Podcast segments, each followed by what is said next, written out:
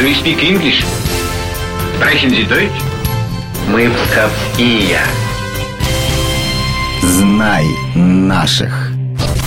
Всех приветствую. У микрофона Алина Махиня. В лентах СМИ в начале ноября появилась информация о том, что неизвестные повредили памятник уроженцу Псковской земли в Даугавпилсе. И наверняка имя земляка, 15 лет руководившего ныне латвийским городом, многие услышали впервые.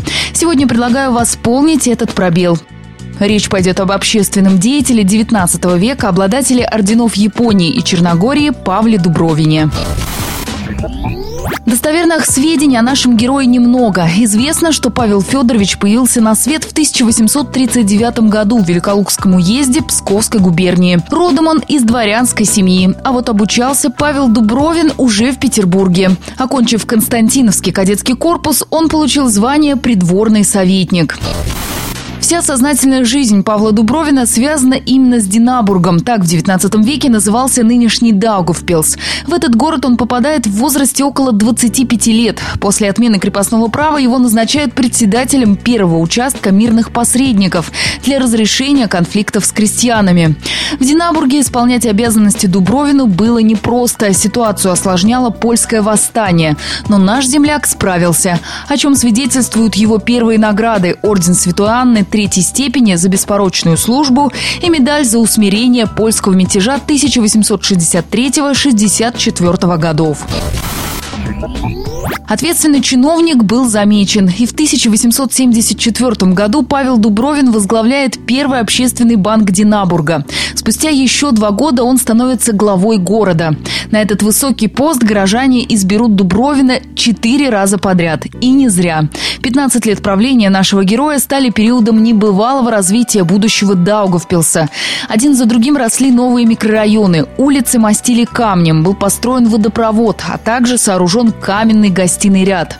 Кроме того, в Динабурге по инициативе Павла Дубровина возникла добровольная пожарная дружина, что для деревянного города было настоящим спасением. Деятельный уроженец Псковской губернии не упускал из виду и вопросы просвещения. Вот что рассказала нам заведующая отделом краеведения областной научной библиотеки Елена Киселева. Павел Дубровин очень заботился еще и об образовании, прежде всего о женском образовании. Именно при нем была открыта Динабурская женская гимназия, стала крупнейшим женским учебным заведением во всей Витебской губернии. Было открыто также при активном участии Павла Федоровича общество помощи малоимущим воспитанницам Динабурской женской гимназии.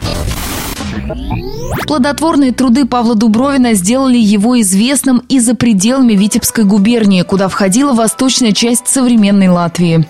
Наш земляк был награжден несколькими российскими орденами и даже орденами Японии и Черногории.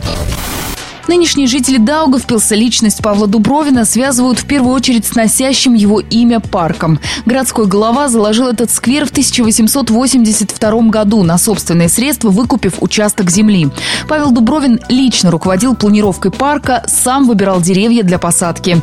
После смерти он завещал назвать сквер своим именем, что и было сделано. Более того, здесь в 2007 году градоначальнику Динабурга установили мраморный памятник.